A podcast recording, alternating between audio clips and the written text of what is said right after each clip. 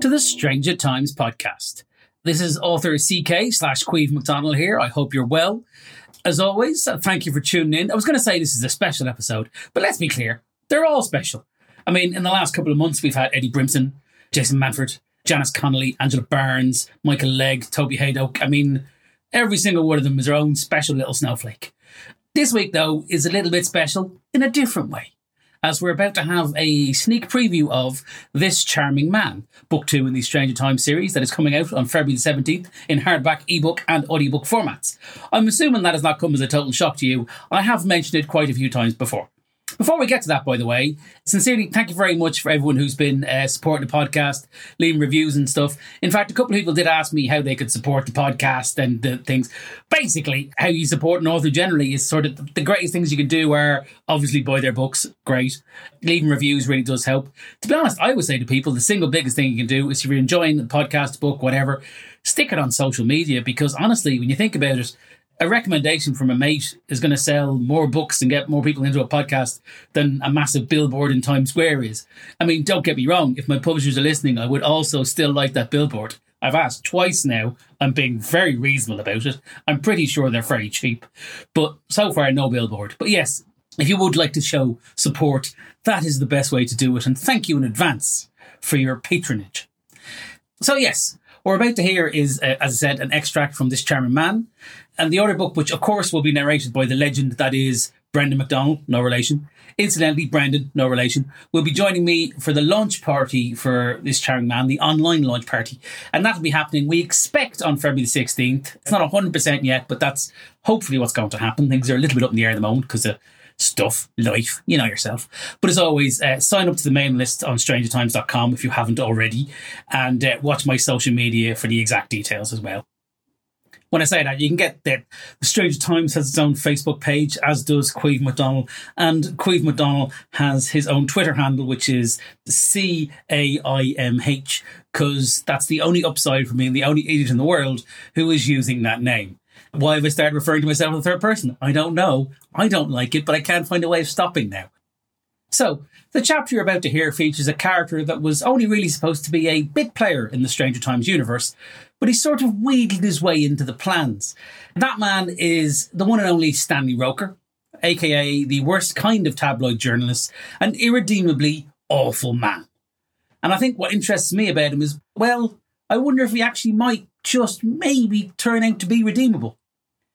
He actually became a lot more interesting to me due to a short story I wrote for this very podcast. Hardened veterans can cast their mind back to episode two of the first season, when we're all so young and fresh faced. And the annoying, perpetually fresh faced Matt Green, sorry, the annoyingly perpetually fresh faced Matt Green, the annoying perpetually fresh faced Matt Green is a very different introduction and really quite a vicious slam into what's a lovely man. So I was calling him annoyingly perpetually fresh faced Matt Green. See, this is why you practice these things beforehand if you're a professional, which I am not. Anyway, Matt Green, him with the face that never gets old. Uh, he read the story Dance with the Devil.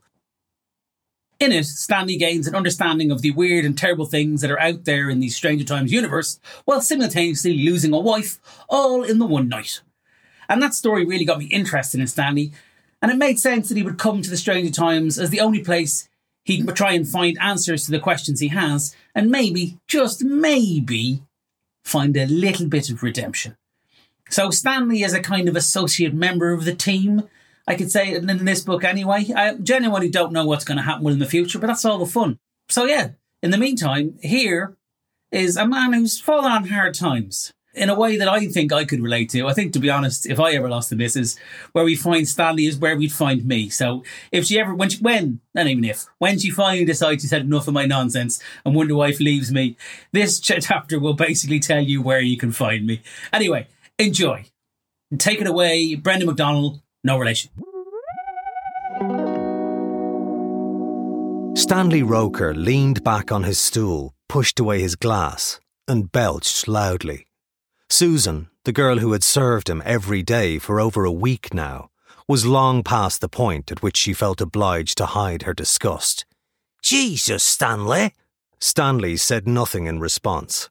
Instead, he reached into his pocket and popped a couple of the antacids he now took before, after, and often during meals. Everyone knows there are five stages of grief. What is less well known is that there are five stages of sympathy. Stage one is the sympathetic ear. Susan had lent hers for the first two days.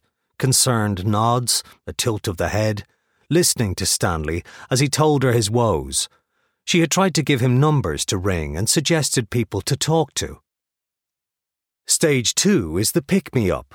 She'd spent less than a day on this. Stanley wasn't one for the rah rah speeches, and Susan was too Mancunian, both by birth and nature, to be able to pull off the requisite level of positivity. Stage three is tough love. This was certainly more in Susan's wheelhouse.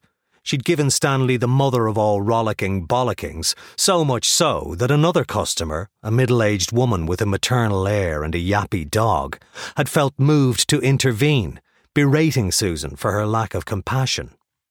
That same woman proceeded to sit there and listen to Stanley for about an hour, during which time she rocketed through stages one to three at record speed. She'd absconded after her dog had decided to bite Stanley on the ankle and left a large tip in her wake by way of an apology to Susan. Stage four is sullen silence. Susan had essentially given up on Stanley, as, to be fair, had Stanley. He kept coming back, though. He'd been outside the door again this morning, waiting for her to open up. And so now they existed in a state of mutual indifference, like a married couple who'd realised long ago that they'd made a mistake, but didn't have the energy to bother to fix it. Stage 5 is inversion. At this point, the sympathiser finds themselves having completely reversed their initial position. Susan was now dangerously close to this point, switching from sympathising with the man who had been kicked out by his wife to being entirely on her side. Over the last week, she had discovered that sympathy is a finite resource, and she was beginning to fear that Stanley Roker had used up her lifetime supply of it. She didn't understand what he was doing here. Really, a pub was the perfect place for the level of deep personal depression in which Stanley was engaging. She'd stopped short of suggesting he find one, assuming that if someone like Stanley was steering clear of purveyors of alcohol, it was probably for a very good reason. Or perhaps that was where he went when she closed up for the evening. Whatever the reason was, she doubted it was because he was worried about his health.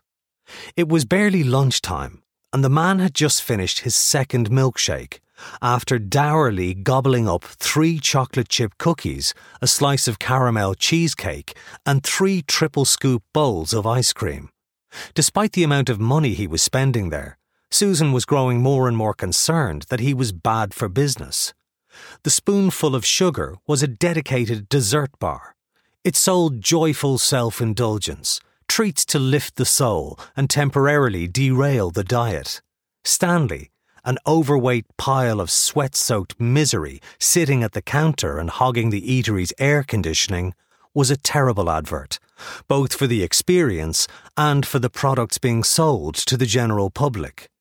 It was like a chicken shop whose new mascot was a rooster mid coronary, a gin maker with a tearful mascara streaked woman as its poster model, a hairpiece company that showed you what a man really looked like while wearing a hairpiece. People were coming in, seeing Stanley grimly gorging his way to an early grave via the medium of highly calorific confectionery, and were leaving again without indulging in anything bar the use of the bathroom. He was a one man government health warning. He slammed a fist against his chest, unleashed another belch, and looked down at the 48 flavours of ice cream. Right, I will have. No, said Susan, who hadn't even realised she was going to say the word before she blurted it out. What? No, Stanley, I'm cutting you off. Stanley shook his head, as if trying to clear away the cobwebs, and looked at her again. What? he repeated, before adding, Can you even do that? Watch me, said Susan. Thank you and goodbye. You're throwing me out? Yes, I am. Stanley reared back and straightened himself up to his full, unimpressive height. You and whose army? Susan drew a baseball bat from under the counter and gripped it tightly. Stanley looked at it. You're a dessert shop. Why'd you have a baseball bat under the counter? There are some very angry diabetics out there. Well, I'm not leaving. Susan didn't consider herself a mean person, but everyone has their limit. Yes, you bloody well are. To paraphrase your wife, get the hell out and never come back. Stanley looked aghast. I told you about that in the strictest confidence. Bugger off, Stanley. You've told anyone that would listen. You told the bloke who came in to fix the coffee machine yesterday, and he didn't even speak that much English. Stanley shook his head. Right, this is it. This is the moment. I thought I'd hit rock bottom when I was attacked by some demented demon, or when my wife left me, or when I was informed that a week later she'd shacked up with that bastard Morris Glenn. But no, this, this moment, getting booted out of a bloody dessert shop, this is rock bottom. There is no possible way for me to sink any lower than this. It shouldn't really be possible to identify someone you have seen only twice in 10 years just by the sound of them clearing their throat. But Stanley was able to do precisely that. He hung his head. Why did he insist on dangling his unmentionables in the wind for fate to boot him in, time after time after time? Behind him, Vincent Bancroft spoke in an unnecessarily cheery voice. Hello, Stanley. Thank you for listening to the Stranger Times podcast. If you've enjoyed it, then please leave a rating wherever you get your pods. It really does help. And the Stranger Times novel by C.K. McDonald is out and is available from all good bookshops and some bad ones. And check out strangertimes.com for more weird news and to sign up to the newsletter, where you can also get yourself a sweet free ebook containing some Stranger Times short stories. This podcast is produced by Rob B at BEE, with Ed Wilson exec producing, and all materials are copyright McFrory Inc. Limited. All of the short stories are written by me, C.K. McDonald, and the music is done by Alan McGuire with John McCullough as musical Svengali.